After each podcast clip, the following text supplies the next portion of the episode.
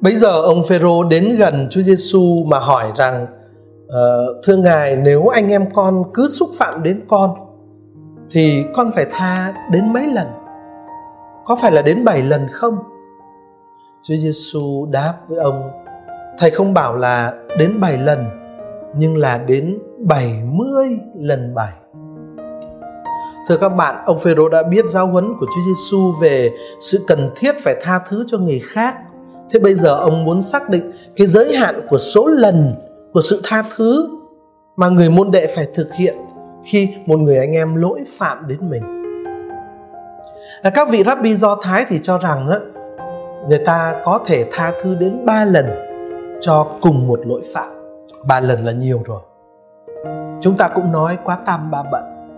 Ông Phêrô thì tỏ ra hào phóng hơn vì ông biết rằng Chúa Giêsu đòi hỏi một sự công chính triệt để hơn là các thầy Rabbi Do Thái, cho nên ông đưa ra con số 7. Mà con số 7 vốn là con số tượng trưng cho sự hoàn hảo trong Thánh Kinh. Thế trong câu trả lời của mình thì Chúa Giêsu lại muốn vượt xa khỏi mọi giới hạn.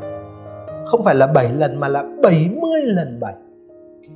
Có nhiều cái cách đọc câu trả lời này: 70 lần, 77 lần, 70 lần 7, vân vân. Có nhiều cách đọc, nhưng điều quan trọng không phải là con số mà là tính cách không giới hạn của sự tha thứ mà Chúa Giêsu muốn nhấn mạnh ở đây trong câu trả lời cho anh Phêrô, và cũng là câu trả lời cho chính chúng ta.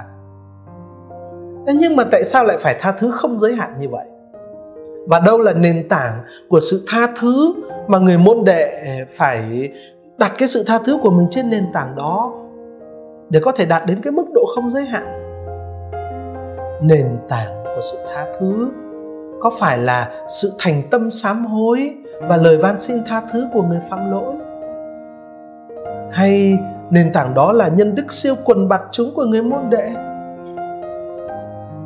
Trả lời cho câu hỏi đó, Chúa Giêsu kể dụ ngôn về một kẻ mắc nợ không biết thương xót.